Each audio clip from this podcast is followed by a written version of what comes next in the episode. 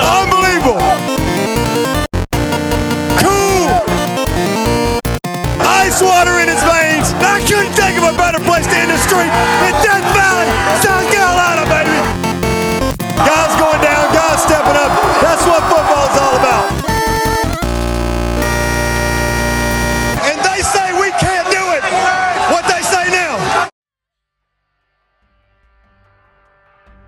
just didn't play well that week. But um, you know, that's our big, you know, our big quote, you know, going in this year is just, you know, somebody we feel like we got outworked, you know, out. So you know, our big thing is, you know, never again will be will be outworked. Never again will we be, you know, out competed on a game like that. It all stems from that game, just because at the end of the game, everyone knew that, you know, they weren't that much better than us or better than us at all. At all.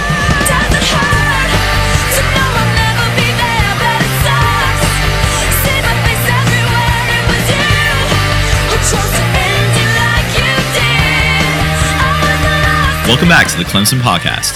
Swagless wonder Baker Mayfield turned out to be a handful for Kansas as he balled out for 257 yards passing and grabbed OU's 10th victory.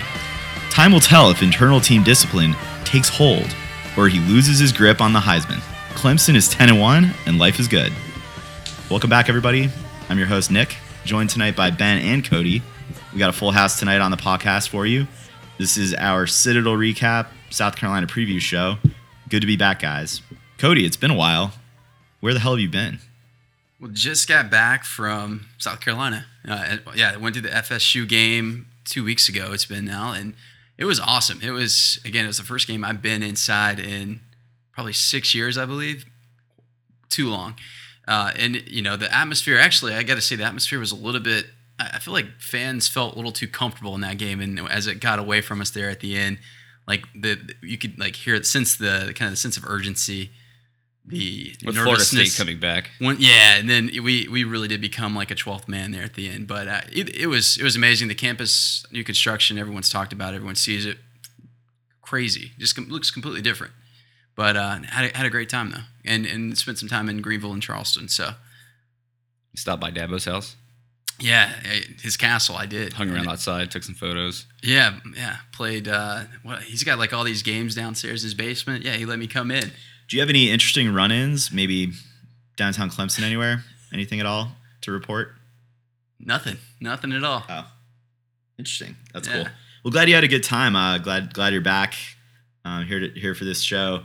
Um, ben, how about you? What have you been up to? Uh, Well, uh, nothing in particular. Getting ready for Thanksgiving, uh, getting ready for the South Carolina game. Looking for it's one of my favorite times of the year. The anticipation leading up to this game, uh, especially when you're you know when Clemson's in such a good place compared to where uh, South Carolina is. But uh, otherwise, just really enjoyed uh, kind of watching. It was a very uh, it was a more entertaining weekend of football than I thought it would be, with everybody playing, uh, with well, at least most SEC and ACC teams playing a lot of cupcakes this weekend. Uh, but that first 9 a.m. slot on Saturday morning actually turned out to be really awesome. Not as much action action the rest of the day, but what you had the Wisconsin Michigan game, which I was really surprised it was on at 9 a.m. Uh, TCU was playing. Um, and who else was on? I don't know. Some other, some other Miami, pretty Virginia was then. Yeah, Auburn exactly. Was trailing, Yeah. or you know, tied.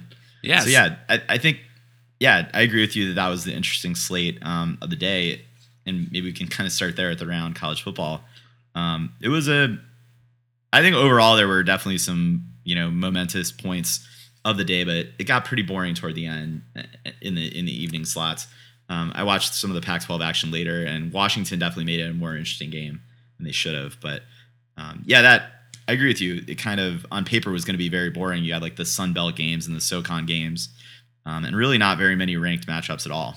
So No, I mean the only well, we had that Wake Forest NC State game. NC State sustaining that loss, which I guess if you're a Clemson fan, you hate to see that. But you look at Wake Forest; they're up to seven wins now, and you know they're on our schedule. So It's kind of the eliminator pool where uh, Wake Forest beat NC State, and then Ok- Oklahoma State got beat by uh, Kansas State. Because it's just two teams that realize they're they can no longer make it to the the playoff, you can just see the kind of defeat. I, I think that's what that's what I chalk that up to. Well, and actually, the, I mean, the big thing about that Kansas State Oklahoma State game is that, that sets up an Oklahoma TCU rematch uh, in the Big 12 championship game if TCU is able to get by a one loss Baylor team this week.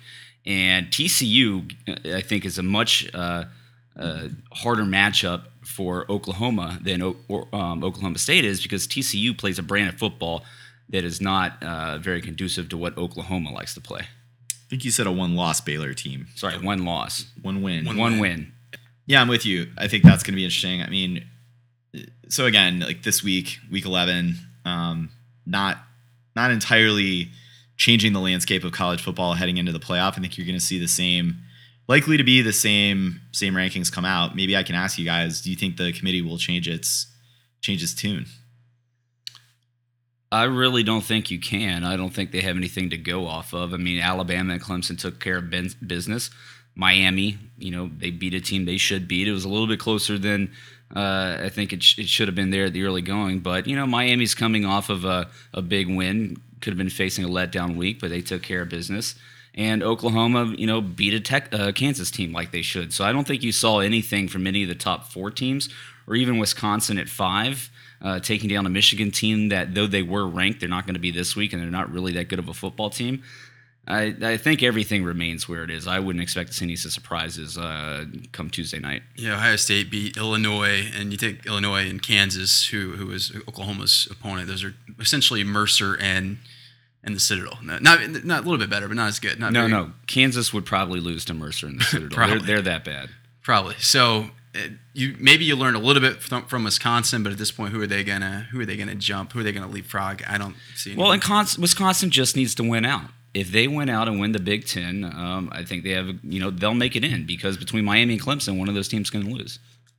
Yeah, I just don't see the order shuffling up too much. I mean, maybe you, if you think about the gulf between what Wisconsin and Oklahoma had, maybe that narrowed a little bit. Maybe Oklahoma inched up a little bit closer to Miami and Clemson. Yes, the Clemson win over the Citadel, though, though dominating, and we'll obviously touch on that here. Miami beat a much better Virginia team than they're much better than the Citadel, but I don't think you can invert those two. I don't think they will. So Clemson didn't didn't do anything to lose their position, and Miami wasn't. Uh, that wasn't a spectacular enough win to merit bumping them up another spot. It just, you know, they won a football game they should have won. We'll move on to the following week. Right. I I think the only scenario is maybe they blow out Virginia. They get a, a slight nod over us, but yeah, I, I still give them credit for winning that game and, and the way they won it. Coming back, Yeah. showing a little grit, grime, you know, and of course not being up for the game like they were the previous week. There's something something to that. We saw it last year and the year before. yeah, I think the committee, if anything, might reward not having the hangover effect, which maybe was impacting them in that first quarter, but they turned it around and got it done. Well, and here's the thing: they beat Virginia, who's not a good football team. They're an average football team, but I mean, they're not really good. So uh, that's the the kind of the tale of Miami season. They have a very weak schedule. They played a very weak schedule, and uh, you know they're undefeated, and they're getting credit for that. And all they have to do is beat Clemson, uh, be- beat Pitt, and then beat Clemson, and then you know if they do that, they'll have their place in the playoff. Yeah, and this is no ACC championship game preview, but I, I fully expect to see the version of Miami that came out against Notre Dame uh, rather than the one that played Virginia on Saturday. Would be my guess. I still think after diving into Miami deeper, all Clemson has to do is not turn over the ball, and I think it's a, a pretty. I'm not gonna say it's an easy win, but I think it could be a two-score win. Yeah, I'm not saying that they're we're. I think we'll win that game as well, but I'm just saying I think Miami is they're, they're a good team. They're a And- solid and I football I wouldn't take too much for the the close wins against Virginia, Florida State. Actually, they've had several close wins, so I, I wouldn't take take too much from that. I'm gonna cut you guys off there. We are going to fully dive into the Miami game next week after this South Carolina game. Um, anything else to comment on around college football? I mean, before we recorded, we talked a little bit about you know what if chalk plays out. That's kind of I don't necessarily think it's a likely scenario. Upcoming this week, great rivalry week. I think the number one. My brother and I were texting about it today. Just from an intrigue standpoint, the Iron Bowl obviously is your number one, but there's a lot of other games that could shake up the landscape. Um, I don't necessarily expect a lot of intrigue in the Clemson game. Um, but what about, you know, could Georgia get eliminated by Georgia Tech? Um, potentially. You know, That's, that's at Georgia Tech. I mean, that's that's possible. And then you're about to say Wisconsin at Minnesota. I don't see Minnesota winning that game. I think Wisconsin uh, plays solid enough football and fundamental football that a team like Minnesota is just not good enough to beat them. I think more talented teams will come along in Wisconsin's way and give them a battle, but I don't think it's Minnesota. Uh, West Virginia at Oklahoma. Uh, that was keying up to be a pretty big game. West Virginia's starting quarterback goes down, and I want to talk about something actually entertaining. I'm interested to get your guys' take on the uh, the punishment handed down on Baker Mayfield after his gesture that you mentioned there. Um, do you? What's your take on that? Kind of weak move by Lincoln Riley. they could have just done nothing. I mean, we see the And it'd been the same thing. We see the justice going on in the SEC. Yeah. you know, so I'm not surprised at all. Do I think it's enough? Like, I don't know. I don't know what punishment that warrants. So, I mean, Well, I'll tell you this, a- and I and. I I don't think that the Kansas players should be let off. Baker Mayfield's obviously the bigger celebrity, um, but I thought it was kind of poor sportsmanship by the Kansas players not to shake his hand by the, at the beginning of the game. Uh, for what that's worth, um, I went to KU. I don't care about KU football, but you know. Um, but you know, Baker Mayfield, everybody's gonna say, "Oh, he's- he's a competitor. Kid's a competitor. He just let the competitive spirit get to him." But it happens over and over again. A lot of other people playing football are he's going to get his ass kicked soon. yes. and probably by us. I hope And, so. you God, I wanna play them fine. so bad. We'll You- get cosmic justice. You It'll can act like that when you play in the Big 12 and they don't play defense. Exactly. So, good. Um, I think he's just a much. He's a swagless version of Johnny Manziel. Kind of how I think about Baker Mayfield. he's he's more talented, I think, as a passer. But I know I know that's not what you're talking about. But I will give him credit. He's a he's a damn good football player. That's all I'm saying. Um, yeah, I think the second most intriguing game of this week is going to be Ohio State Michigan. Jekyll and Hyde with Ohio State. Let's see what comes out. Um, Jim Harbaugh would love to play spoiler um, for their season. I believe that game is in Ann Arbor. Yeah. So um, that'll be interesting. But you know, across the board, it's kind of going to be just all about the Iron Bowl. And um, you know, if we assume chalk happens there, kind of chalk happens elsewhere, no big upsets. Um, and Alabama goes on to win it all. The ACC knocks itself off. OU gets by TCU in a couple weeks. Um, where do you guys think? Who do you guys think is going to be the fourth playoff team? You got a one-loss Miami non-champ. You've got a two-loss Ohio State champ, who who will have who will pick up by that point a top five victory over Wisconsin. Well, let let's say this. Let's say Clemson wins out, beats Miami. Uh, let's say Oklahoma wins out, and they're in. So you got one, two there. Um, let's say Auburn goes on and actually beats Alabama, and then beats Georgia. You got to put them in. Then you're facing a one-loss Alabama. What if Wisconsin wins the Big Ten? They're in. You I think, think so? Al- Alabama's best win right now is LSU. Which is it's still a good win. LSU's playing a lot better. Oh, Wisconsin's undefeated at that point. True. So, it, yeah, You're gonna have a hard time left letting a non-conference champion in. Although that's going to be a complete contradiction to the best four teams because I think at that point you would still Right. consider Alabama one of the best four teams. I think, unless they show something on film that they haven't all, haven't all year. yeah. If, if Auburn kick sixes their way to a win, in an, Yeah. For instance, I, back to your original though. It, let's say it is Alabama, just because I think not to say that there couldn't be some chaos in the SEC, but I think just going to go off probability. I think the most likely scenario is Alabama winning both games, and then you get chalk either Alabama or either Clemson, Miami. That fourth team, I think, would be Ohio State. No. I, I think it would, and that's assuming I think they're going to beat Michigan. They have the worst I worst think loss. they'll probably out of any of the beat teams. Wisconsin. So I, I well, let's. be- I, And then who, it's- who'd be who they get in over? Who's the first team out for you? It's probably so if it's if if we lose to Miami, it's probably us. We're the first team out. I don't know. There then you, then you have Georgia again, and then Notre Dame. I don't know. There's going to be a lot that'll. In my kinda play that out. opinion, if even if Ohio State wins out, if Miami loses to Clemson in a close one in the ACC championship game, I think you got to put Miami in over them because they have one loss in a title game. Ohio State has two losses this year, agreed. Uh, I just they're not good losses. And they they they got blown out in both Yeah. in both of those. One of them at home. Um, yeah, it's going to be tricky. I mean, this is all I don't know. People have heard this debated to death the last two three weeks. So Do you I see a scenario where the SEC gets left out? Like if Auburn beats Alabama and then Georgia beats if Georgia Auburn? loses to Georgia Tech, then that's in play. Oh, that's there the you only go. scenario, Yeah. in my opinion. I don't think they will. I don't think there's chance in hell that happens. I mean, just, I, there's too much speed from the linebackers and the defensive line for Georgia. It, it's really it's a nice. It, it's Matchup Let's fun Yeah. to talk about. Let's say it's uh, raining in uh, in Atlanta, playing against a triple option. You never know what could happen. It didn't hurt us when it rained against the triple option. I don't know what the forecast is. But I, I'll I'll say the the one thing that strikes me that's most interesting is this Auburn Alabama game. It's going to be probably the best one six, since kick six. And coming into the year, who would have thought this actually is going to be a legitimate game? I think the point spread is it three or seven. Either way, it's a one possession game uh, in Vegas. I'm, that's going to be a great game. And Auburn, Nice weather in Tuscaloosa, nice weather in Alabama. Weather won't be a factor. yeah, we'll But see yeah. if they figured it out on offense. No, the Iron Bowl. I mean, Cody, what what matchup game within the game are you looking at in that game to settle this contest? Yeah, I haven't. I'm going. I'm going Auburn D against Alabama offense, and can can that aggressive um, Auburn pass rush really get after Jalen Hurts and punish them? I mean, I think Alabama's um, Auburn for the most part contained Kelly Bryant's passing, and you can chalk some of that up to when we played kind of a similar uh, style of quarterback. Um, Jalen Hurts obviously a more capable passer than Bryant, but um, you can maybe chalk some of what Kelly Bryant did and put on film there to conservative play calling. But if Auburn runs the same formula out there with a season of experience, you know, it could be a tou- a long day for Alabama. Right. I mean, Auburn's defense is tailor made just for that, like downhill punishing, you know, stopping the run. Their defensive ends are huge. They set the edge.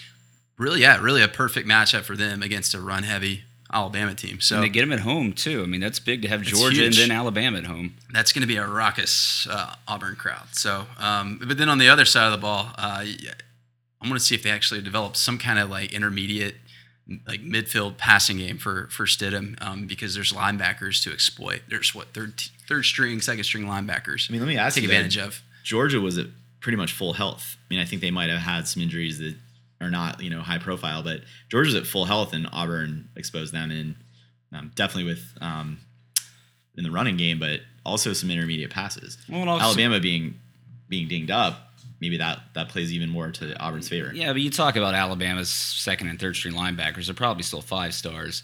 And the thing about Georgia and the difference between them and Alabama is that was Georgia's time in like the spotlight for the first time, right? They're coming back on the big stage, national stage. They're number one. They go into a hostile environment, they get beat.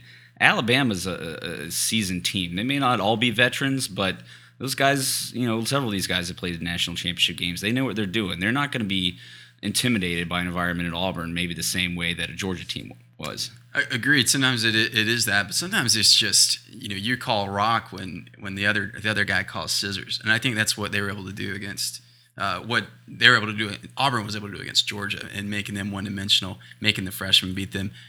You can potentially do that against Jalen Hurts. You saw it what we did in the national championship Right. game. So um, his skill set is still to me it's limited uh, in, in terms of passing. So it'll it'll be interesting. That's going to be a heck of a game. What time's that game? Do they have the eight o'clock time slot? Are we thirty minutes before them? Good question. We can look that up. Um, looks like Minkah Fitzpatrick is going to be able to go for Alabama.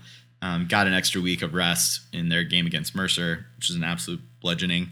Um, so, yeah, I again, I think um, maybe we will see intermediate passing game come into play.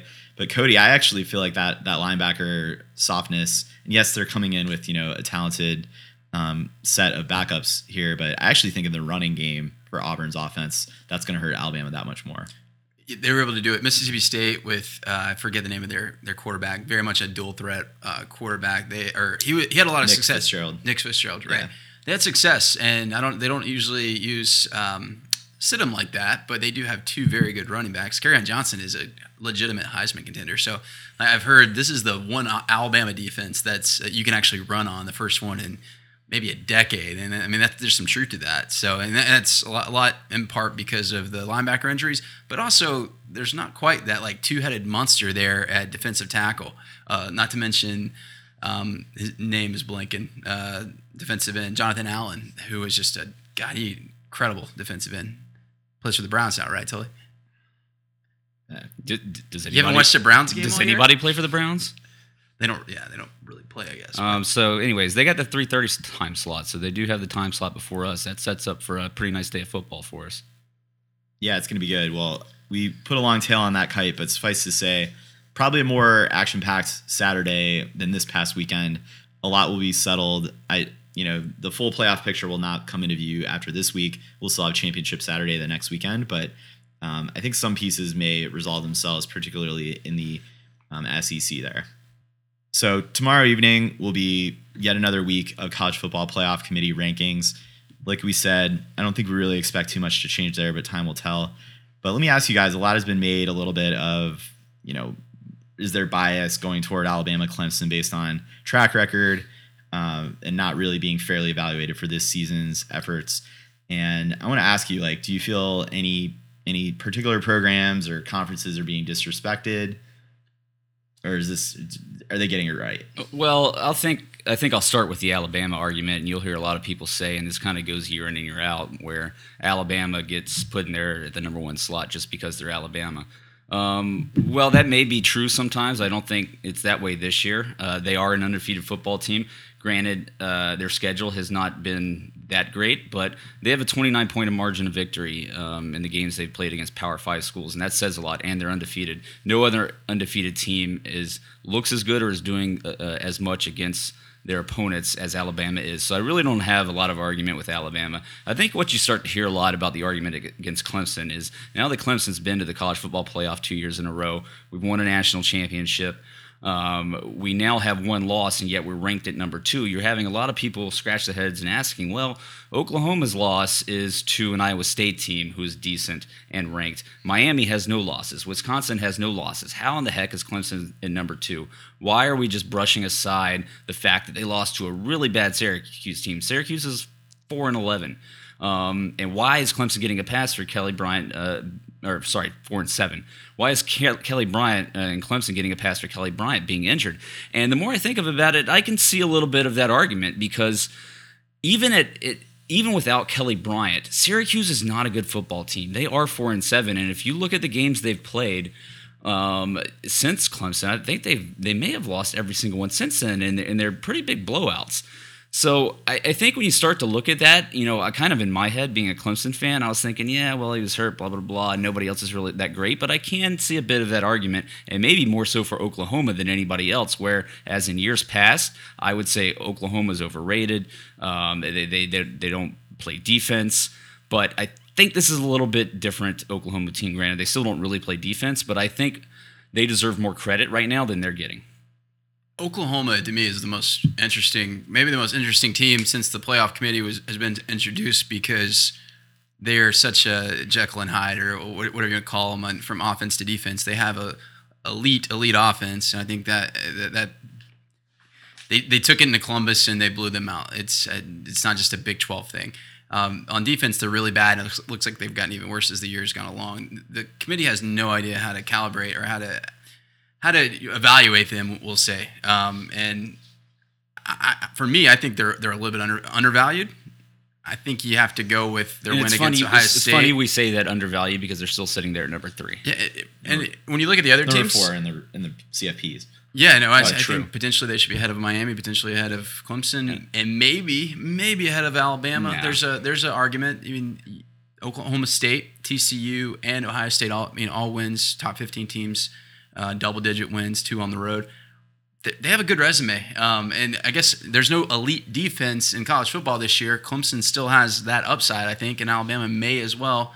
But there's no elite defense. But Syracuse put up points on us. There's, NC State put up much better defenses than Oklahoma's playing in the Big 12. And you'd have to argue that Oklahoma has not run into a really good defense yet. So that uh, remains. Ohio uh, State's a really good defense. Yeah, TCU's At above times. average, and Ohio State's really good. I think Ohio State's a top five defense by the metrics. Um, and, that win was um, at Ohio State. So yeah. I mean that's that's a really good win. Uh, don't get me wrong, uh, but again, looking on the opposite side, you know, make the argument against Clemson. If you look at the top five teams, we're talking Alabama through Wisconsin, and you look at their the their opponents' records for Power Five teams that they've beaten. Clemson is sitting; those teams that Clemson's beaten is sitting at a six, 16 winning percentage. The next closest one is five eleven. Clemson is hundred more than hundred points better in that metric. So where I understand the argument about that Clemson lost to Syracuse, when you look at the teams that they've actually beaten, far better resume than any other team, any other of these top five teams. I, I think what's hurting Clemson a little bit too is that the wins have lost their shine. All and for whatever reason, they're not getting as much. It's true, but credit for the Auburn win at this point in the season. Um, but I mean, they, they do get credit for it. But Louisville, Virginia Tech has, has really lost. I think shine. I think Virginia NC Tech. State, I think Virginia Tech's still a good looking win. Uh, Florida State is one that we thought going into the season was going to be one uh, was going to be a jewel, but obviously when we got to that game, we knew it wasn't going to mean much other than the fact if we lost, we shouldn't have lost. So maybe Oklahoma a little underrated, not sure. You know, any given Saturday they could run up some numbers and really, yeah, they don't play very good defenses, but can teams hang with them on offense and outscore them? Iowa State did. Um, Iowa State this year, they've got seven wins, but they've had a revolving door at quarterback. In that game, they were playing a third string uh, linebacker at quarterback. They're up to their fourth string guy now. So I don't know if that was a case of Oklahoma losing focus or you, you have these hiccups. I mean, the same way Clemson lost to Syracuse, and losing to Iowa State is not nearly as bad as losing to Syracuse again, in it, generally, I would say Oklahoma is is overranked. I don't think so this year, Cody. I think you're right. I think they are undervalued at this point, and they have an argument to be as high as number two. Do they have an argument to be ranked higher than Alabama? I don't think so. The other part with Oklahoma in, in the in the committees, they, they just don't know. And I, I guess the thing about Joel Klatt, the other all the Fox guys, FS1 guys, are, are outraged by Oklahoma's uh, number four ranking, and they saying they should be one or two. Part of that is just, I mean, it's really. I, I, you can look back to all the champions I can think of in the last decade. There's never been a defense anywhere close to as bad as their defense is. So the com- committee, then you mentioned this a couple of weeks ago, Tully. The committee does not want to get a, a semifinal where there's a blowout, where there's a team that can get embarrassed, and, and Oklahoma has a has a pedigree that looks like they could potentially win a championship. They also look like they could get embarrassed by Clemson or a Alabama. Any Georgia. team that can actually play uh, defense. yeah, yeah, essentially. We don't know if that really is the motivation behind the committee. Kirby Hocutt has not said that. Jeff Long never said that. I have to believe they're thinking it. If you look back at the last two years, even the last three years, the history of this playoff, you had a blowout with going back to really Ohio State blew out Alabama, if you remember that. But True. Florida State got blown out by Oregon. The, the semifinals have been boring ass bowl games. Well, and, and but particularly looking at the last two years, part of that is just because Clemson and Alabama were by far superior teams than anybody else in college football, and that was clear. This year, no one team looks that way. It's fair. And it's not like they're going to be choosing from a stable of six capable teams that all have the same resume and they got to pick four. I think at that point they might be deciding who's who's most likely to shit the bed and let's leave them out. But I think that might be part of the reason why Oklahoma's not necessarily getting that that number one type of respect. In addition to Alabama is still being undefeated. Well, and again, these things are going to play out. I mean, part of it is you have to assume that uh, Wisconsin losing, Oklahoma losing, uh, maybe both of those things, and then Alabama losing to Auburn. That all those things are not going to happen. So part of it is is that maybe one of these teams lose and it becomes clear, but. Um, Yeah, I mean, it, could be that it's not that hard for them. It could be that uh, if a lot of this chaos does happen in the two remaining uh, weeks of the season, that it could be really hard for them. Yeah, I think the top seven right now control their own destiny. Um, I don't know that any. I per, my answer is no. Nobody's really getting disrespected. Um, win 'Cause your they they- still your all have a schedule, chance to- and yeah. yeah. The, the entire book of the season has not been written yet. So And if you're these Oklahoma- guys, these guys got to sell clicks, and they're trying to sell ads. People keep, keep cutting the cord. Um, I think there's genuine is- outrage, but yeah, they are they are doing their best to sell clicks and ads. Well, and if We're you're- talking about it on a podcast. And, and now, if you're so if you're congrats. Oklahoma and you need some motivation to go out there on the field and and kill a team like Kansas or pull out your best Michael Jackson move, there you go. Use that. You're still number four. You're still in there. I will say I, I don't think they're. Yeah. I think can we all agree there's there's got to be a little bit of bias of what have you done not this year but the last two three years. Clemson's getting a lot of benefit of the doubt that we're not used to getting, but I, I think we're getting it. I will admit that we are. I think we. I'm not saying we should be, but I'm I'm saying if you think about um, this, this will come down to it if we are right there with another team trying to get in. I think that would be something that might put you over the top. our opponents our Power Five opponents' winning percentage in games we've won, six sixteen with a 16 point margin of victory. That speaks uh, for itself. Other teams aren't even close. I'm just saying, if this is 2015 Clemson, that, that new money look that we had then, I think we're not number two. That's all I'm saying. especially with the Syracuse loss. Right. Right, and, and w- w- just once, I would like for a, a Fox guy or whoever that's outraged by our ranking just to come forward and, and just give us give us a football reason, not talk about the Syracuse loss or Bryant's health or the, our margin of victory, things like that. I wish they would just say they're not sold on our uh, our on our quarterback's ability to consistently sustain drives. Well, and that's all. Klatt that's- was I would a- respect the hell out of that. Wasn't Klatt a, a Colorado quarterback back when they was were in the Big the 12? Big 12, yeah. So he's a Big 12 homer. Yeah, right. And it, if you're gonna say by, by the logic of a SEC bias, the SEC in bed with ESPN, well, aren't you? You know, aren't you kind of the And same doesn't thing? doesn't Fox have contract with Big 12 for their football games? They do, and, and the Big Big Ten And Pac Pac and twelve. Pac-12, yeah. So Well, who cares about the Pac? Speaking of the Pac-12, uh, they're the conference that we've all known for a while now and pretty much accepted that they're going to be left out of this thing. Though interesting, you know, we, we got to talking about this conversation about comparing conferences. It's interesting to note that um, when you look about out of conference uh, uh, one loss totals for each conference this year, the Pac-12 is actually six and two versus all other conferences. Um, the SEC, the Big 12, and the ACC all have losing records. Big 10's at seven and five. It's kind of interesting to see, right? Pac-12 at six and two there. But what does that mean? Like when you look deeper, you take those numbers, what does that mean? Cal beat North Carolina. That's what that Exactly. means.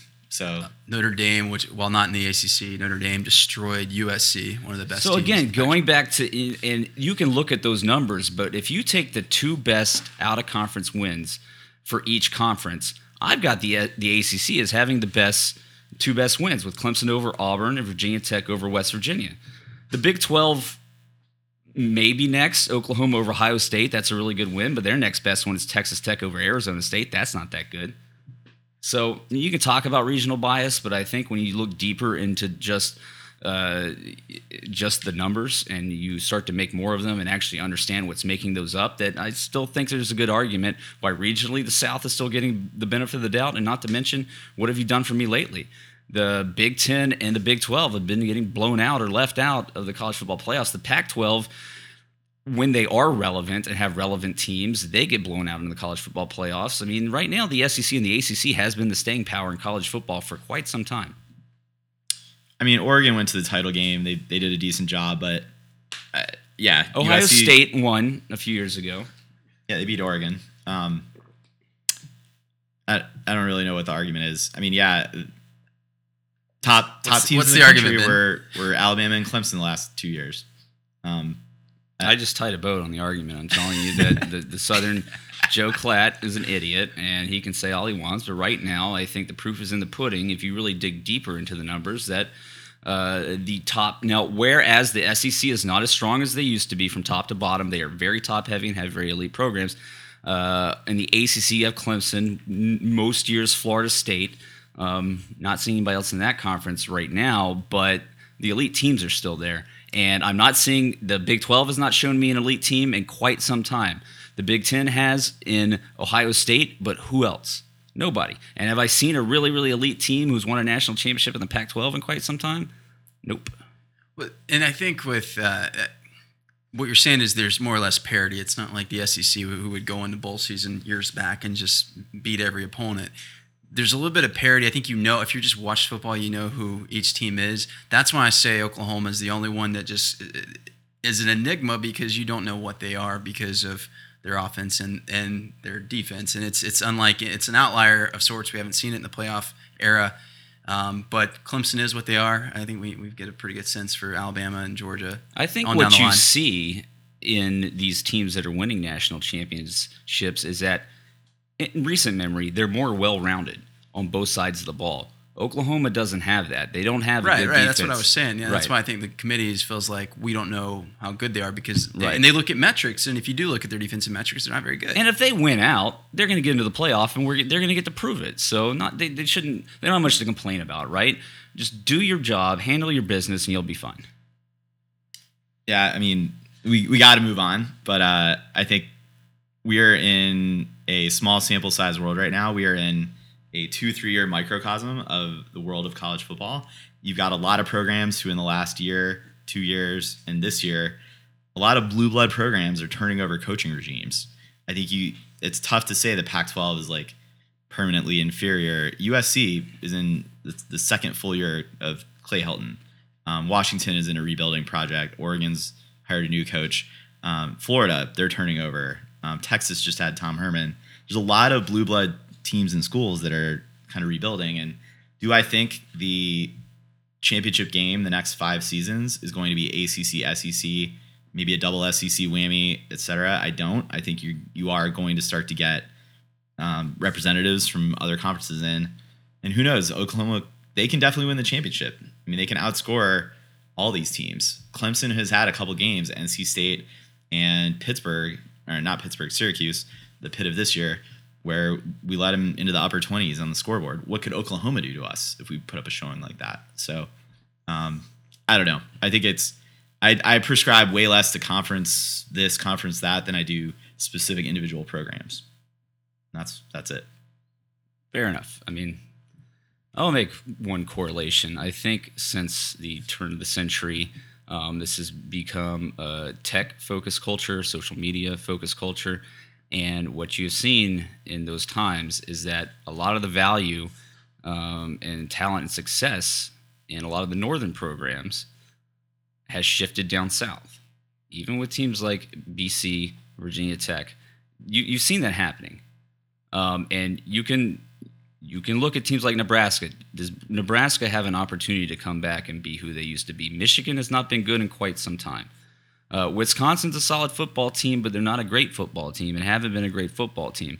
I think it's a very interesting interesting thing to study, um, especially with the emergence of some of these ACC schools in addition to SEC schools. That being said, still top heavy in these conferences. I think that's the more interesting part. Yeah, there's just a, a scarcity of resources, and those resources are college Right. football players in high school. And And when you grow up in Nebraska, do you want to stay in Nebraska for college, or do you want to move down south where the weather's better? yeah, and, and well, in, in most cases, you just don't see as many guys being developed at the high school level as well. So that's another part. So yeah, it's uh, it.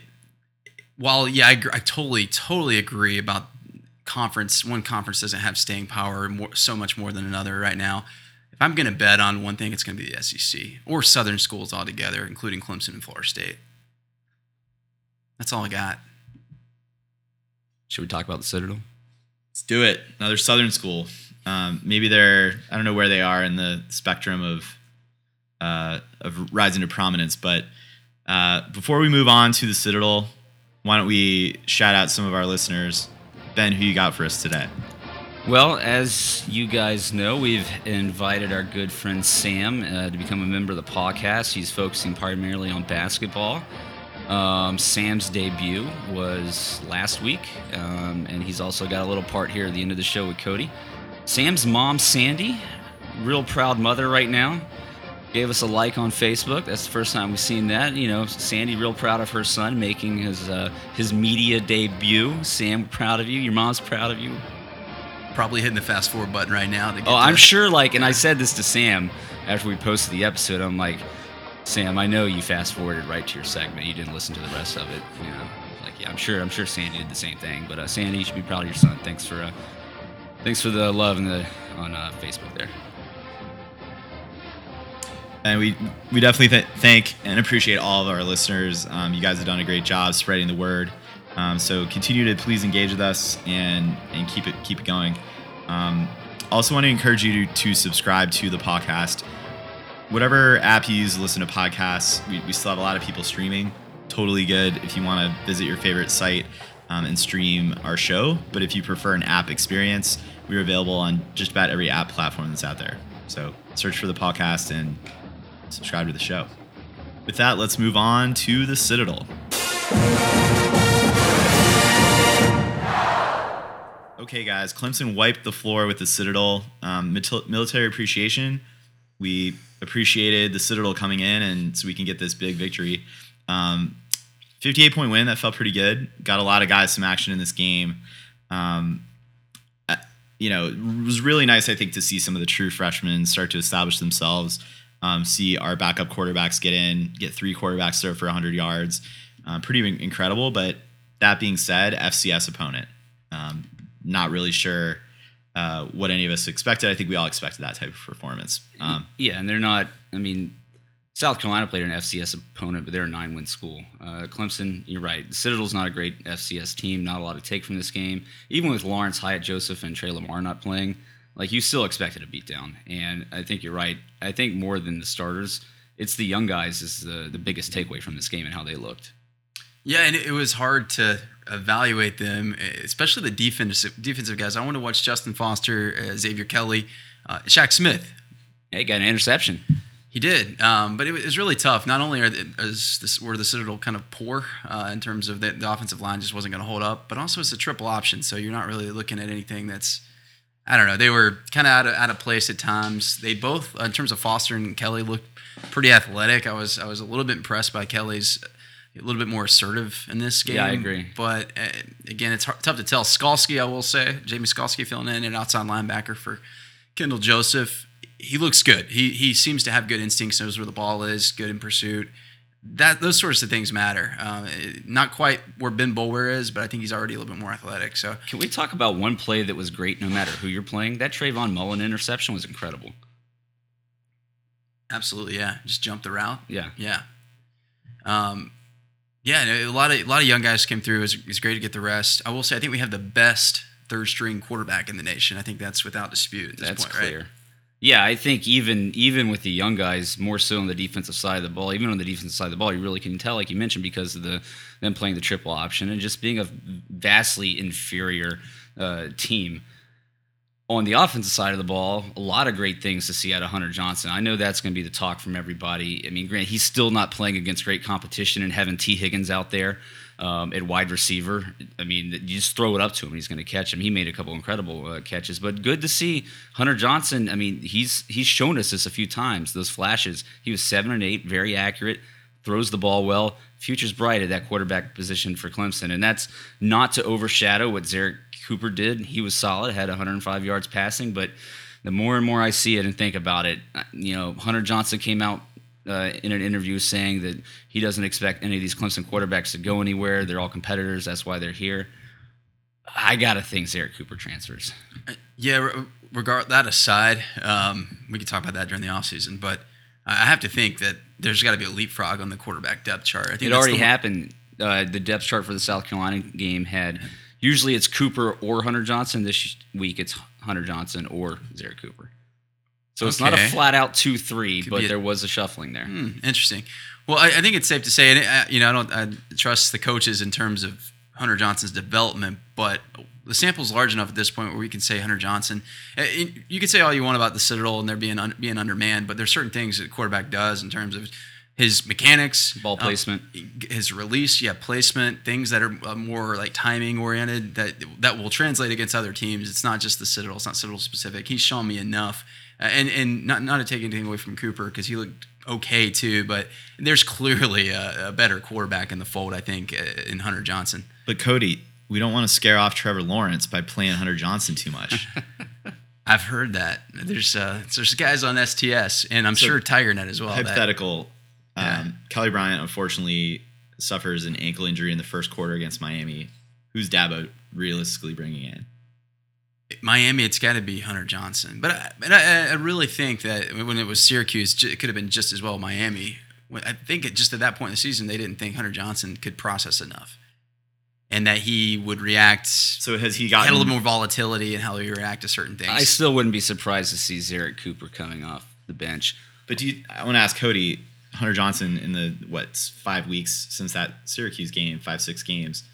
Is it that he's shown he can process more, handle more in practice? Is it enough of the garbage time in games he's gotten in? What's Right. changed? It's it's pra- it's got to be practice, and I hate that they put so much weight on practice. But I mean, that's all they can draw off of. I think at some point though, they had to say when we go into garbage time, we got to put Hunter Johnson in over Zerrick Cooper. so Ben, you're you're leaning on the ZC camp. Just knowing Dabo's Loyalty loyalty to- to, to senior, seniority, and, and Zerrick Cooper hasn't done anything. He's a redshirt freshman, yeah. Yeah, uh, hasn't done anything to uh, to to not state his case, right? I mean, bottom line is this Clemson team next year could probably start a different quarterback each quarter and be a really good football team. That's how talent rich this team is right now. And the fact that we're trying to nitpick between the, the Hunter Johnson and Zerrick Cooper, that's a really good problem to have. Uh, y- yeah, well, I don't even think it's nitpicking. I, I think it's a legitimate argument because there is a chance with Kelly Bryant being a run heavy uh, quarterback, playing teams like potentially Miami and then a, a you think quarterfinal. Hunter a- Johnson fits the scheme more because he has more ability injury. with his legs? I think I just think he's more fluid in passing. He does have more, and it's interesting that they don't run the passing plays. Maybe it's just you know self preservation or whatever. But uh, I think yeah, he does have more with his legs, and just he looks really good, a lot better than we'll say Kelly Bryant in terms of some of those like the deep ball. Um, mechanics those slant routes the t- again the timing routes those things are repeatable you can take those into against miami and it will translate Cody, let me ask you, and this is kind of my final my final thought on Citadel. Happy to have you guys continue to comment if you you guys watched much more of the game than I did. Um, did anyone show you enough in this game to warrant snaps versus Miami or a potential playoff opponent? Tee Higgins looked really good. Deon Cain actually caught the ball. I was happy with that. So Deon's the starter. I'm talking about who's shown you enough to warrant snaps that really was getting their their I- crack I think at the field. Tee Higgins gets you more, but I don't think you could pull anything from any of the other players on the f- field given the quality of the opponent. there's one guy, there's another five star freshman on the other side of the ball that I think it, it was funny. I'm talking about AJ, T- AJ uh, Terrell. Terrell. Yeah. When he's on the field, he's kind of the Tee Higgins on, on the defensive side of the ball. He looks like a, a man among boys, or and when he was in with the grouping that he was in late in the game, he he just he's incredible in terms of uh, fast, his length, and he's physical. He's he's still small, but he really packs a punch with his hits. Again, I he gets plenty of playing time though, but Yeah, I- I would go with. Tee Higgins as my primary guy. As well. Exactly. I I don't think this Citadel game is going to do anything for anybody to get significant uh, uh, more amount of snaps uh, within a two week span. I think the biggest jump you're going to see is in bowl practice. You might see some other guys emerge out of that. Yeah, yeah. He, he didn't necessarily prove anything or earn playing time, but I'm just saying we got it. We got a good one, a potential All American as early as next year. I think. Oh, clear. That's clear. Uh, my last takeaway from the game is I was really happy to see that the refs did not throw flags on a couple of those salutes on Military Appreciation Day like they did to Dwayne Allen several years ago. It's a little surprised. You can you can slit a throat Yeah. motion. You can't do. That. I mean, that No, makes sense. it's just, you can't do that. grab your balls.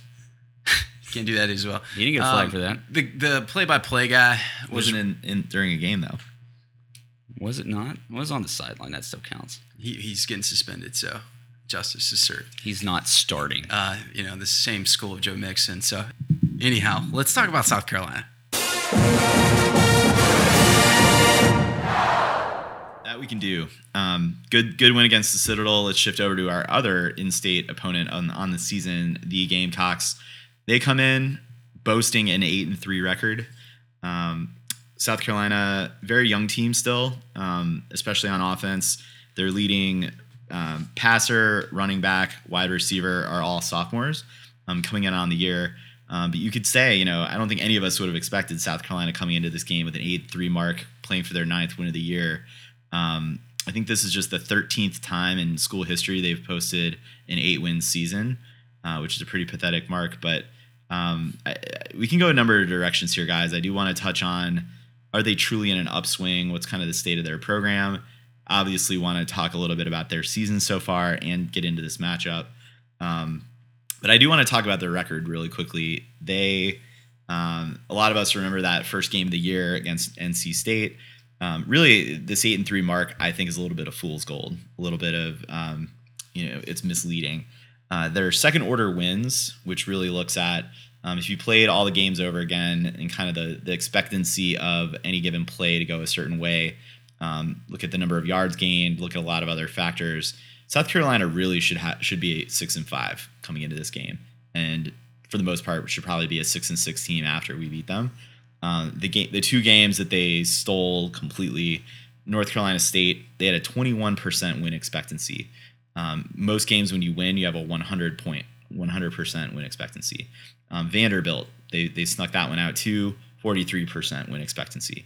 Um, so this is a team you can talk a little bit about what factors led to both of those wins. Um, you can joke around: is this a coaching thing? You know, are they just that good in tight games? Uh, well coached, disciplined team. I don't necessarily personally think that's that's the case, but um, these are just some of my initial thoughts. Listen, they're second in the SEC East, which is a joke, and that's part of the reason why they have such a good record is because the SEC East is such a terrible football division, and it has been for quite some time now. This is, I mean, Tennessee, what a garbage heap. Same thing at Florida, both getting rid of their coaches. Why these schools can't why these schools can't find success again, I don't know, because both of them have far better history um, and much more prestige than the University of South Carolina. But all that plays into South Carolina being able to hang around and be able to look like a decent football team. But I think you're totally right, Tully. I mean, that first game against NC State, that loss was on NC State. Plain and simple. They weren't even close in yardage. Um, it was just about Took some special teams plays. too. special teams and turnovers. That's all it was. So, listen, it's not going to take much to put a, up, you know, get a pretty good win against the South Carolina team. Protect the ball and play sound on offense and defense, and we should handle them no problem. It is fair to say that this is, and definitely will be a closer game than last year, and one that we could lose. I don't think it's it's out of the realm of possibility. Um, I think the spread opened at like 16, moved down to it's actually about like 14 or 13 at this point. Um, being on the road, uh, the the crowd, I think the crowd will actually believe that this this will be a game going in, and they're going to be electric. Late night game, 7:30 Eastern well, they, time. They, they always believe it's a game going in, and it's a rivalry game. That that generally is the case. I don't think they had quite as much belief last year. Well, when it's in their place, yeah, that's yeah. that- And I beg to point. differ. I think they did think that last year.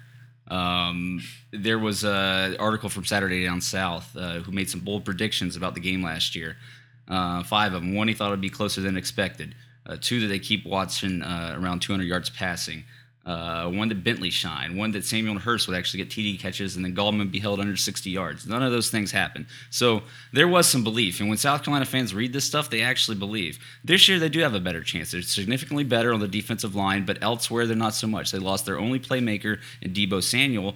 Otherwise, on offense, they're going to be very one dimensional, and this Clemson defense should dominate them. I mean, I kind of wrote down notes for this. What do they do best? What do they suck at? And what, what will we exploit m- matching up head to head? They are really good at preventing big plays on defense. And we've talked about it in terms of Clemson. This is not actually a hallmark of this offense with explosive plays. So I think what you're going to see, I mean, that doesn't mean Etienne or Feaster um, or Ray-Ray McCloud can't bust one.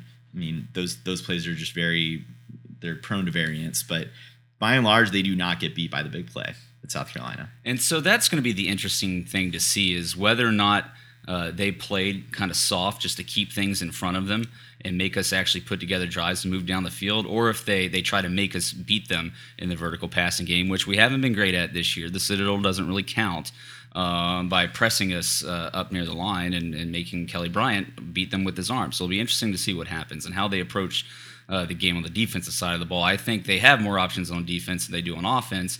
Um, if you shut down their running game, they go nowhere. They're stymied. Yeah, good assignment football, as they say. I think that's what they'll do. I think they'll pack uh, pack the box. They haven't been great at stopping the run, but that's that is going to be their strength with their linebackers. And I think Javon Kinlaw, who I think defensive tackle, who I think was a Clemson on Clemson's radar at one point in the recruiting process. Anyhow, I, I think that's their only hope. Uh, make us one dimensional. Try to stop our run. I, I still think we'll have some success, to be honest. Um, especially with Etienne playing like he's playing. But ultimately, they're going to try to make Bryant beat us with his arm, beat them with his arm, and see what happens. Well, one Force some turnovers, One hopefully. area they have been successful at this year is they are plus nine in the turnover battle. So again, uh, that's when you're going to see inferior teams play better teams closer. Is when there are turnovers involved. Same thing. You know, that's what happened in the NC State game. Clemson has not been a turnover machine this year. They've they've managed pretty well. You can talk all you want about Kelly Bryant and some of his inaccurate throwing, sailing the balls, or just not being able to connect on the deep balls. He hasn't given the ball away, um, and that's been a positive and a big change since last year. And the running backs, for the most part, have kept the ball off the ground.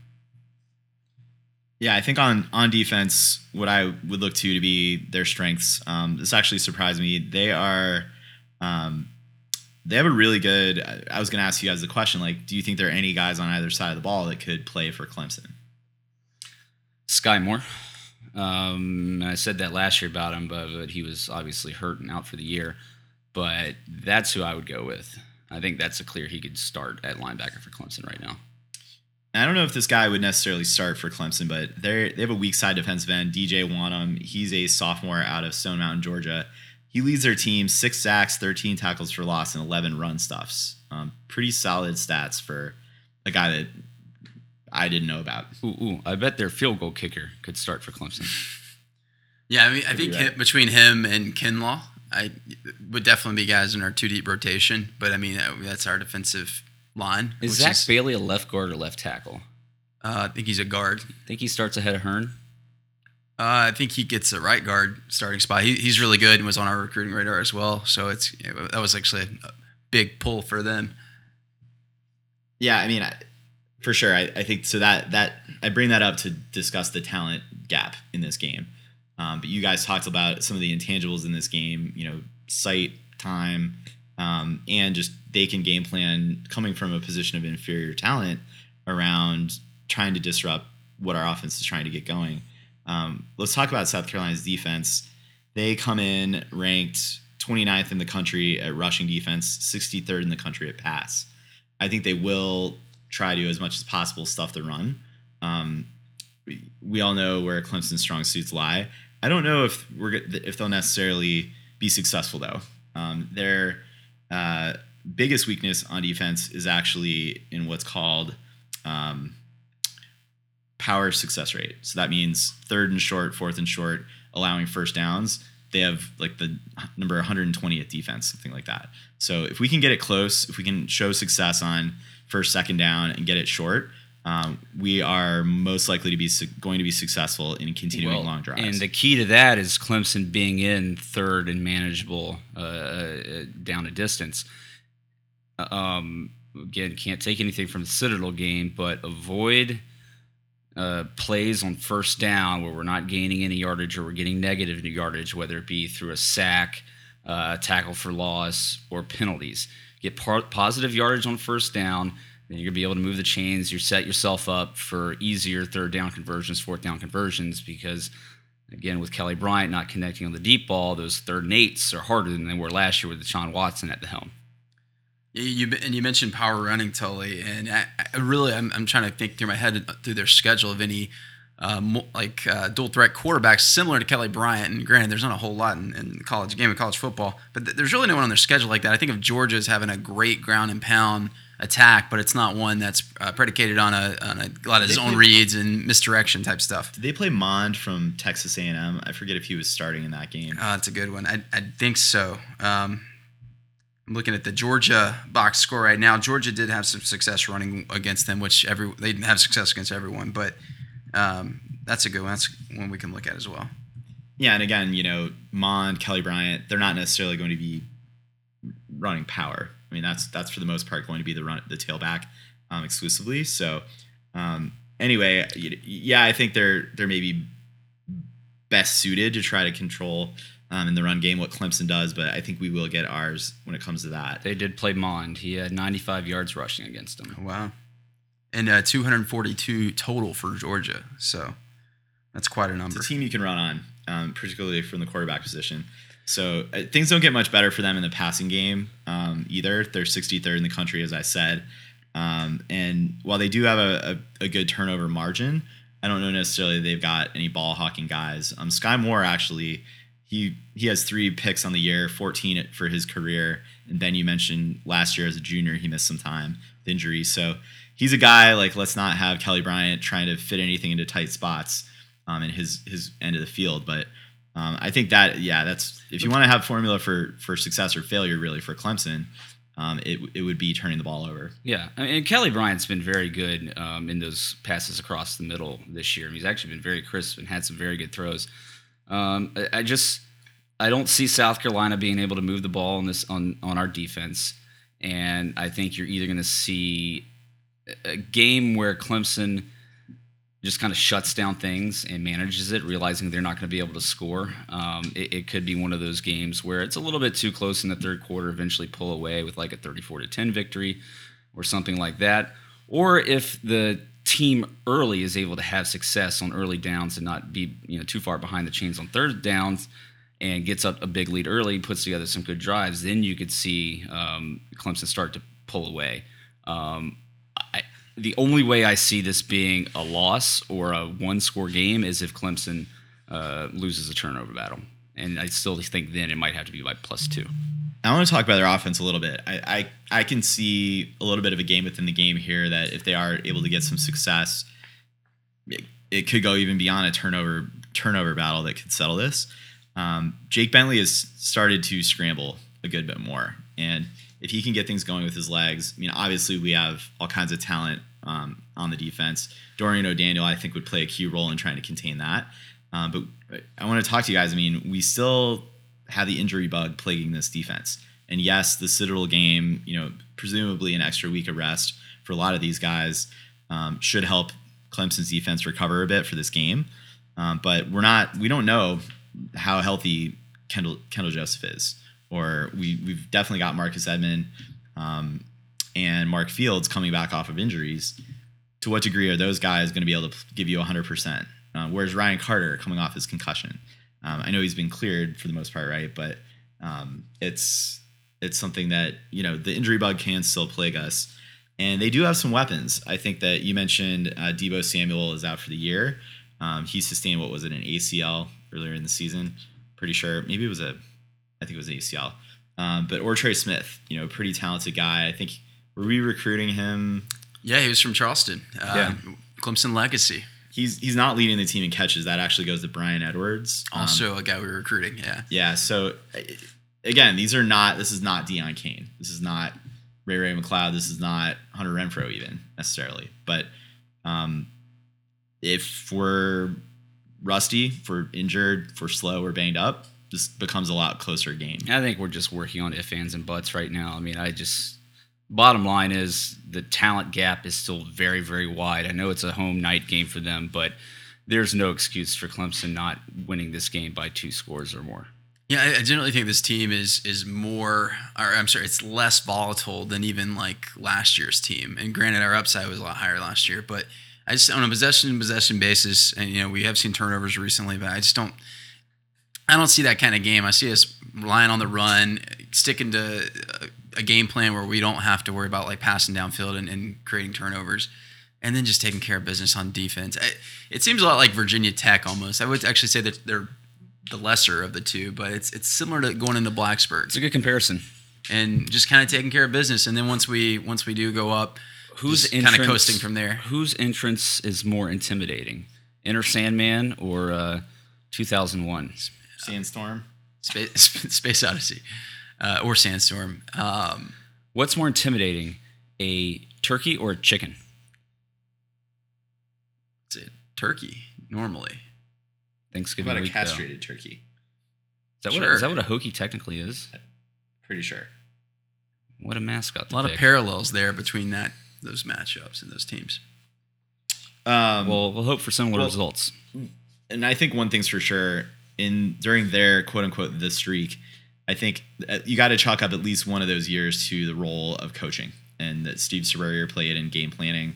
I don't think the same can be said for Will Muschamp um, and Kurt Roper coming in. I think you definitely give the advantage to Clemson, certainly um, with Brent Venables, but definitely across the board. So, um, you know, again, I, I don't foresee a Connor Connor Shaw type of game out of Bentley. I don't foresee um, just all all the little little things that need to go right for them. I just don't think they're up to it. So we will obviously get our score predictions up at the end of the week. Uh, I think all of us are predicting a, a W here. The Clemson Clemson's 11th win of the year. Uh, guys, maybe last question talking about the South Carolina game. What is one area you definitely want to see this team show and exert um, going into the Miami matchup? Success on the deep ball. Um, let's see it against a quality opponent in their house. Any really all downfield passing, including those intermediate routes. I just Sure. want to see more accurate passing. No air mailing to Hunter yeah, Renfrow. better mechanics. Uh, And I'm sorry, I didn't mean to call them a quality opponent.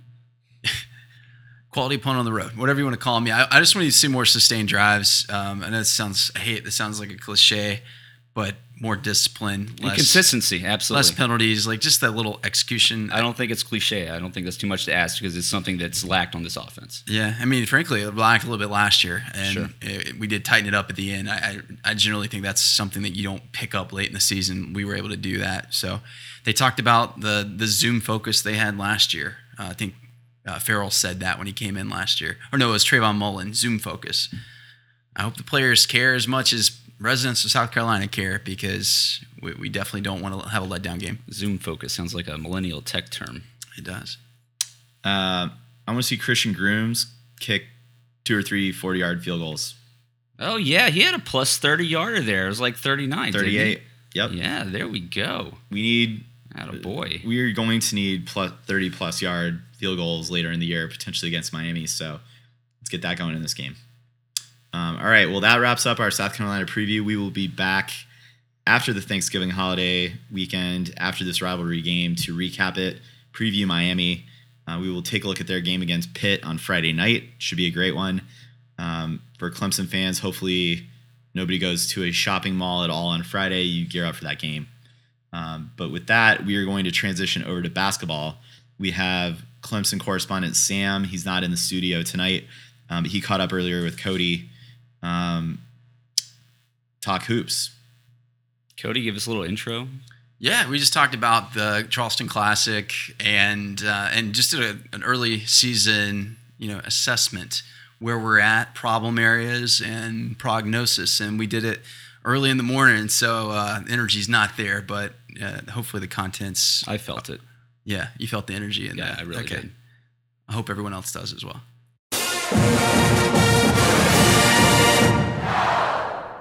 Okay, Sam. So let's talk Clemson hoops. Uh, Clemson just came off of a runner-up finish at the Charleston Classic, um, defeated by Temple, but did have some pretty good showings.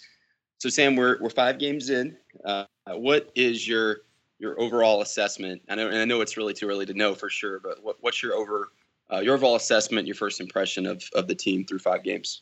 Yeah, so far I think we've done better than I would have anticipated coming into the season. Uh, we had a lot of new faces to integrate this year, and they seem to be meshing well for the most part. The game against Temple in the championship of the Charleston Classic didn't go as smoothly. We saw some bumps with the offense, um, but the defense still looked good, and the effort is there, which is really the thing that was lacking at times last season. So I'm I'm feeling optimistic. Yeah, we, we talked a little bit a little bit about it offline about the defense and that being kind of the biggest concern, or we talked about it before the season. Um, I'm yeah, I mean, last game of the the classic, that's a 9:30 Eastern time game. We did look a little sluggish. Uh, we we were sloppy, lots of turnovers, but uh, I guess like, are you are you I guess encouraged by the defense a little bit more um, than you would have thought coming in? I am. I think that the defense was the part that was missing last season, and, it was the part that Brad Brownell, Brad Brownell's teams have been great with in the past. So I was feeling good coming into the season that he'd be able to turn the team around defensively, and it looks like he's got them all on the same page defensively, which is good. Yes, they still miss some rotations and, and give up some easy shots, but they look like a team that knows what they're supposed to do on defense generally. Offensively, where we didn't struggle last season, we look less coherent than I would have expected, but we have so many new pieces that it's going to be uh, a gelling process for the team, I think. Yeah, and you know, I was only able to watch the the last two games against Hofstra and and then Temple, and it was it, it was complete Jekyll and Hyde. I think a lot of that had to do with the fact that Hofstra just probably isn't that good. They were in a, a zone defense the whole game. We were able to kind of pick and choose what we wanted on offense. Uh, a lot of criticism from the fans of, um, I guess, excess three balls. But you know, I, you know, and we can talk about that a little bit too on the offensive side.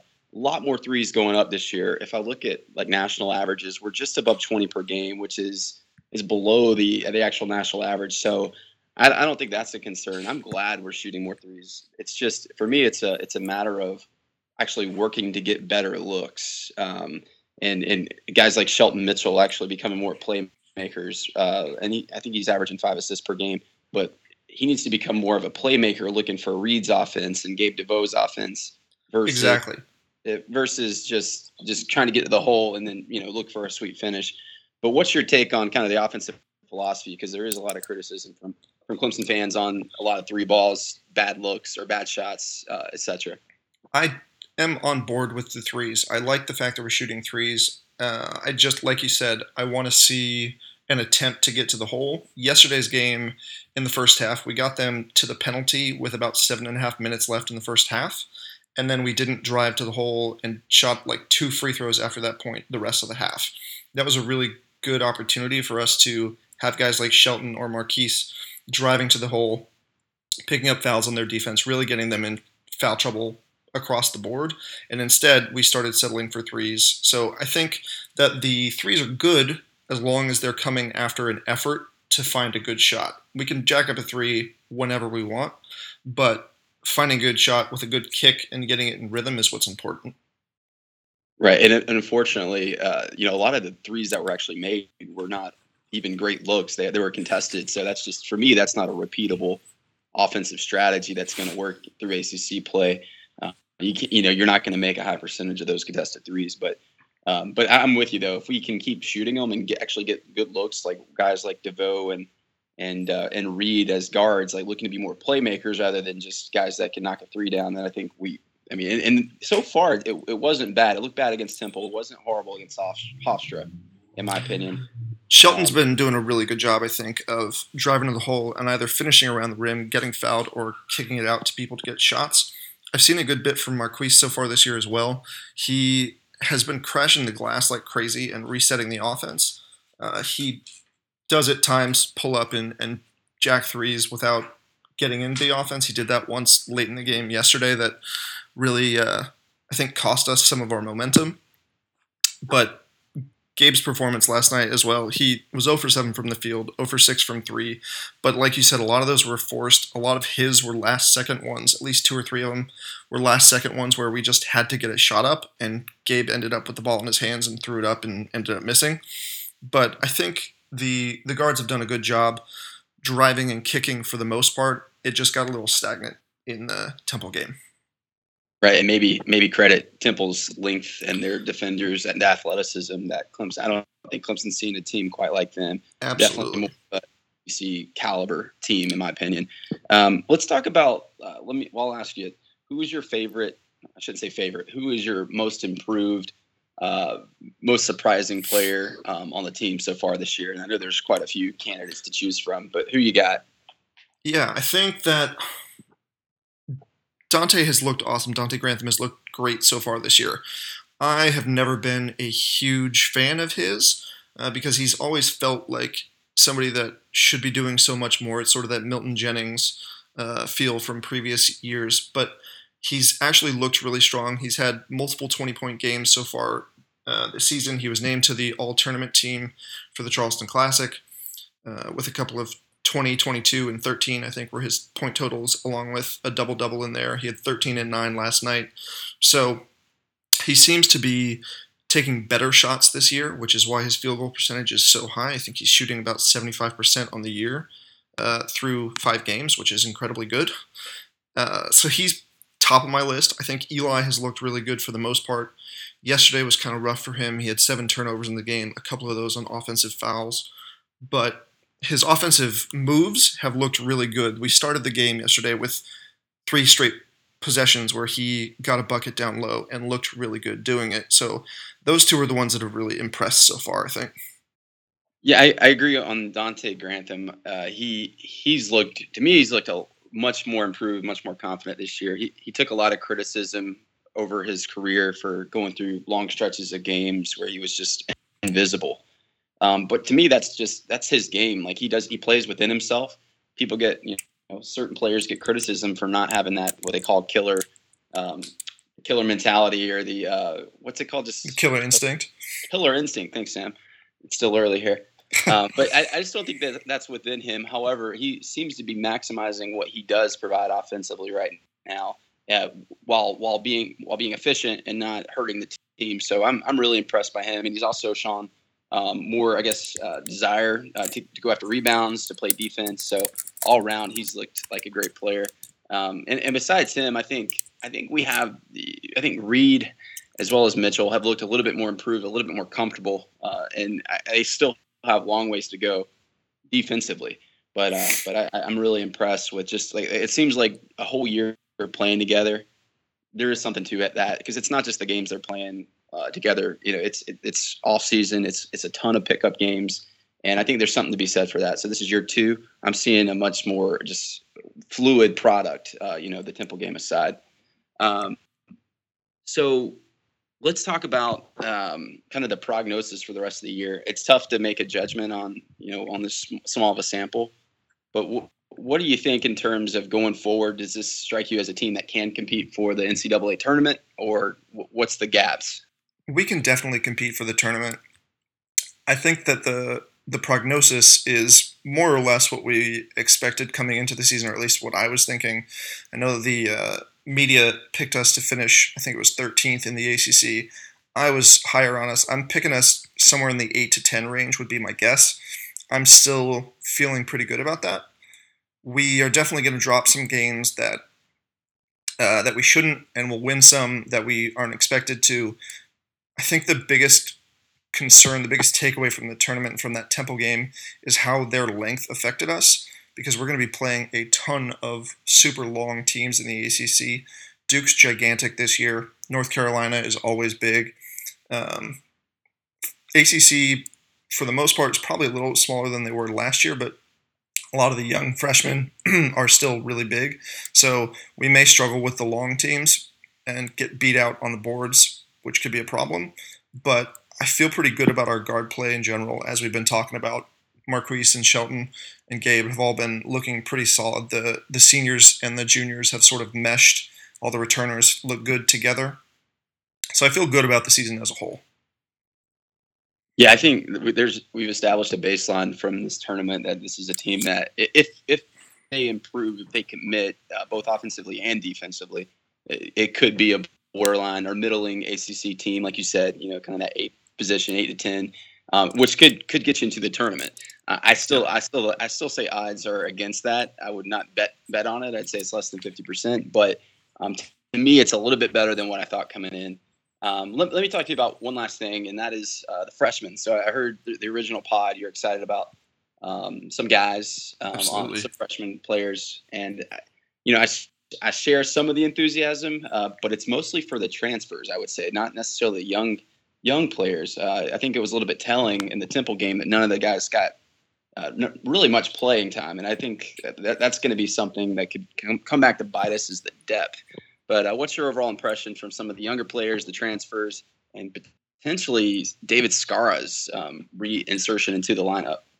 Yeah, it'll definitely be interesting when Skara comes back. But for the transfers, the other transfers that we've got, uh, Mark Donnal from Michigan has been really good so far.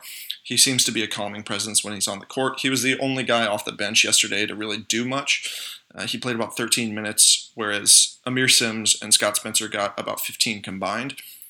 Brownell really truncated that uh, rotation yesterday, so we didn't see as much from the other freshmen like AJ Oliver, Clyde Trapp got in for about three seconds.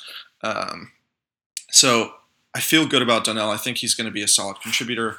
The other freshman, and I'm going to count Scott Spencer in this group because he played six games last year and missed the rest of it to a back injury. But Spencer has looked really aggressive coming off the bench, which is encouraging. He doesn't seem to have lost any confidence not having played last season. Aamir Simms looked a little lost yesterday, but the first four games of the season, he has looked great. He's finding good spots on offense to get dump off passes to finish around the rim. He is finishing around the rim, which is good. He's also shown a little bit of a flash of a handle and some good vision for passing. Uh, the other freshman, we talked about AJ Oliver on the uh, the podcast last week, and how I think he's probably going to be a uh, a crowd favorite. He's coming out of high school known as a shooter, uh, but really what's impressed me is his defensive effort and his intensity on defense. He's super long and he gets up in people's faces. He's looked really good to me so far. Right. Uh, he did come in and hit the three initially against Temple. Uh, yeah, I'll, I'll say that I, I like both of uh, between Simms and and Spencer as well, even though he's a second year player. I like all three's defensive effort. Um, in terms of like Simms and and Oliver, though, I, I do see them just kind of uh, more or less completely lost on defense. Um, but like you said, the effort, I think that goes a long way. You know, people think that defense is all effort. It's not. There's a lot more to it, a lot more skill, a lot more awareness. But uh, just, just the fact that there is like a desire there uh, go, goes a long way to kind of inject some energy into the team. But uh, but yeah, I, I think if if if the rumors are true, if the reports are true about David Skara actually being the best defensive player on the team, then he is needed really, really soon. And what's the word on him in terms of his return? Yeah, he got suspended for nine games, uh, which puts him back for the Florida game, which would be an interesting game to integrate someone back in. But that's on December 16th. So we've got another three weeks until we see any of David Skara on the court.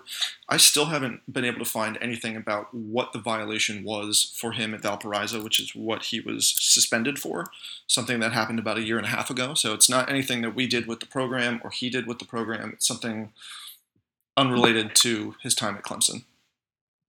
Got it. That's that's good to hear. Um, so one, one last thing, and I'm I, I want to praise players um, in terms of giving good defensive effort and playing, and because you can see when they're committed on defense and when they're not. I was sure. a little turned off by the. It, it's something that's hard to say. There's no evidence. There's no. You can't really look at it in a box score. Just in terms of the effort, uh, I'm not. I see the guys know what to do. They're a little bit more committed, but I don't see just a just a, a real commitment from the guards on defense. Um, I think this is going to come back to bite us at some point. And I guess what I mean by that is just fighting through screens, um, communication, improve a little bit. But I, I just ultimately, I think when you play good teams with good guards, like you said, some of these ACC teams with, with a little bit more length, a little bit more athleticism, I think it's really going to come back to bite us. So I, overall, I guess I, I won't necessarily ask you, but just get your thoughts on on just overall defensive effort, overall defensive performance, particularly from the guards. The guards have definitely had some spots where they were less focused. Uh, I think Eli, not a guard, obviously, uh, but Eli Thomas has, has really shown a lot more effort this year than what I saw last year, and he's done it in a controlled manner, so that's been really good to see. He's actually been a bit of a presence around the rim to protect the rim uh, when people get past our guards. But at, to your point, people are getting past our guards. It's still a problem. Uh, they're slow laterally for the most part. I think effort wise, Marcquise is probably the one that puts out the most effort of the starters and the, the key rotation guys. You see him pressuring people and getting in passing lanes. I think his effort is there most of the time. And Gabe and Shelton do have problems staying focused on defense throughout the entire game. Good point, especially considering if, if depth is an issue, or we'll, we'll just say, you know, Brownell's willingness to play some of the, the depth guys against greater competition. You, kind of get to a point where you pick and choose how much effort you're going to put on each side of the ball. Um, we, we'd always like to think that our guys are going 100% at all times, but that's just the reality of it is that's never the case. So if, if, if they are going to sacrifice something, unfortunately, it seems like it would be on the defensive end. So something to monitor I, I, between you and me. Um, in Clemson circles, you don't see a whole lot of reporting on defense. Uh, so I want to be I want to be the the podcast or the Clemson entity that will talk about defense, praise guys when they do give effort, and and uh, give them criticism when they don't. So Yep. uh, we'll, we'll definitely keep a close eye on that. But uh, but yeah, thanks Sam for joining us. You're about to go on a uh, I guess a little vacation here for yeah, Thanksgiving. headed over to the East Coast for, for Thanksgiving. Is that South Carolina? No, it's Florida. Florida. Okay, gotcha. Well, enjoy your time there. We'll definitely. I think what we'll do is come back with more basketball coverage. We'll have that three four week break after the ACC championship game. We'll go in more depth. We'll have more of a more stuff to draw on from the, the basketball team. Hopefully, it's it's all good. Um, but yeah, thanks for joining us, Sam. Absolutely, my pleasure. So Cody, a couple things coming off of that, if I may, um, here before we we we end the episode. Um, I'm not sold on Donte Grantham. It actually kind of scares me that he's playing so well because I don't want to become too reliant on him. I just do not trust out of what I've seen at three years, his first three years, that we're not going to get into ACC play against much tougher comp- competition and, we're not going to see him fold. Is there what reason should I have to believe that he's that much improved? Well, he's he's shooting like seventy five percent. There's of course going to be regression there. there. Like that, there's not sustainable, and, I, and his shot is still the form is very very poor. I, I definitely there's he's not going to keep these numbers. Um, the, the the thing that like the thing about him is in, in within the context of this team is he doesn't have to be great, and he doesn't have that in his like he him, he probably played as a post player in high school. He was never a, a creator. So when you when he goes silent for stretches at a time, it's just kind of a it's a function of who he is as a player. It's not doesn't necessarily say anything about his desire or anything like that.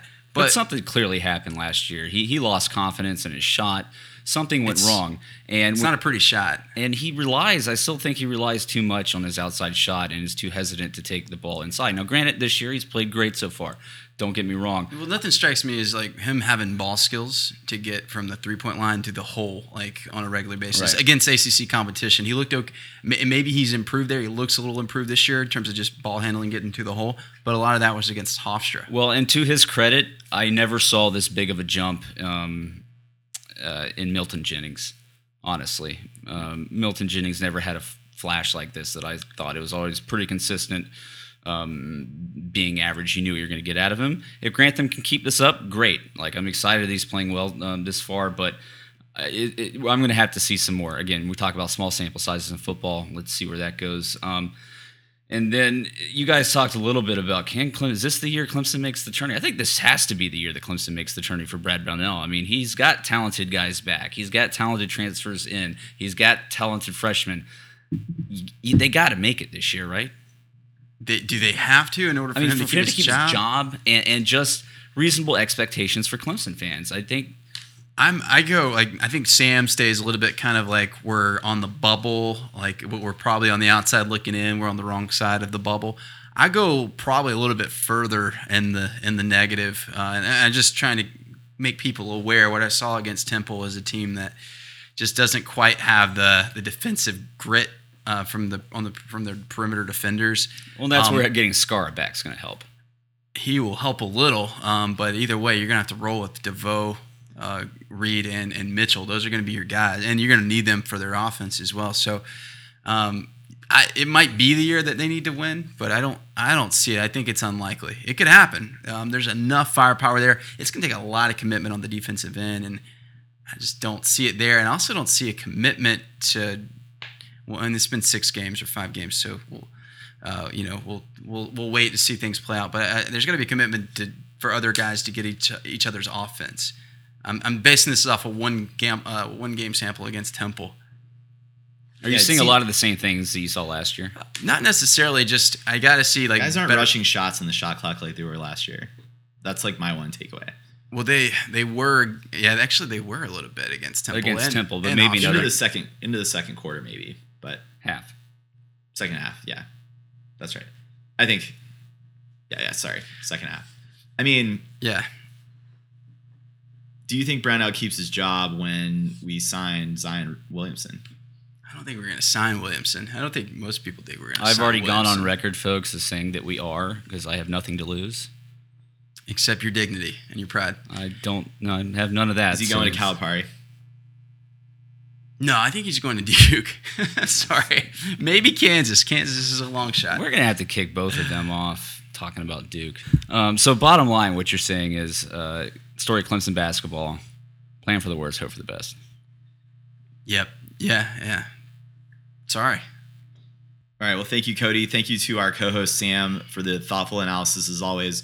We are happy to be able to bring you guys a little bit more in-depth basketball analysis this season. So uh, football season is not done yet, but uh, for a while we will be we will be double dipping here on the show. Um, so stay tuned for that. Boys, any other final thoughts? Nah, just looking forward to the big rivalry game. Uh, again, it's a fun time of the year. I've got my uh, cell phone ready to dial up uh, South Carolina friends and family to rub it in afterwards. Uh, yeah, it's a good time. Cody, I appreciate tonight you did not show up in Garnet. So uh, it's uh, maybe the first time all year. he does Wearing have an He's au- wearing an Auburn shirt. an What- Auburn what, are you wearing an Auburn shirt? unbelievable. Well, you know, Somebody buy this kid There's a orange Clemson on shirt. it. There's orange on it. Yeah. Yeah. we need to get him some Clemson gear. You were just there. If we beat that team, it's okay. We inherit that- their T-shirt Yeah. and their territory. So you're gonna wear a South Carolina T-shirt next week. If we win, yeah. Okay. All when right. we win. Cool. Well, uh, thanks everyone for tuning in. We will wrap it up here. Uh, thanks for sticking with us. Long show tonight, but uh, always good content, right? And uh, anyway, we will be back uh, over the weekend to recap this game. Thanks again, and as always, go Tigers. And I'm so I'm so happy for our family. It's not, it's not, this is not for just us. This is for the Tajh Boyds, the Stephone Anthony's, the Grady Jarrett's, the Nuke Hopkins, Sammy Watkins. Y'all built this.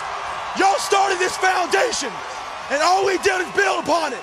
And we finished it. It's been 35 long years. Clemson, y'all been waiting 35 years.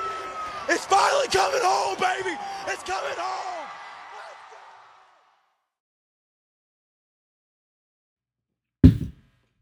What, what was it with Etienne? His mom? Oh, well, unlike you, Cody, we actually promote the podcast with uh, people affiliated with the program. What are you talking about? Was Etienne's mom in San Francisco? Huh? Yeah, we hung out with her. No, um, Like my she liked this tweet. Ah. What was your tweet? I'll look. Substance. The tweet doesn't matter. quantity, not quality. I bet Every you. blind squirrel finds a nut. I bet you were word for Broken watch is right twice a day. Did they have staying power?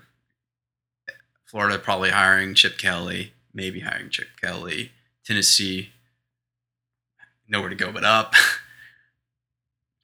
Maybe. I don't know. Better, more national championship DNA in Tennessee, know, that sort of thing. Anyway, Every time you think Tennessee has nowhere to go but up, that's a good point. they go down.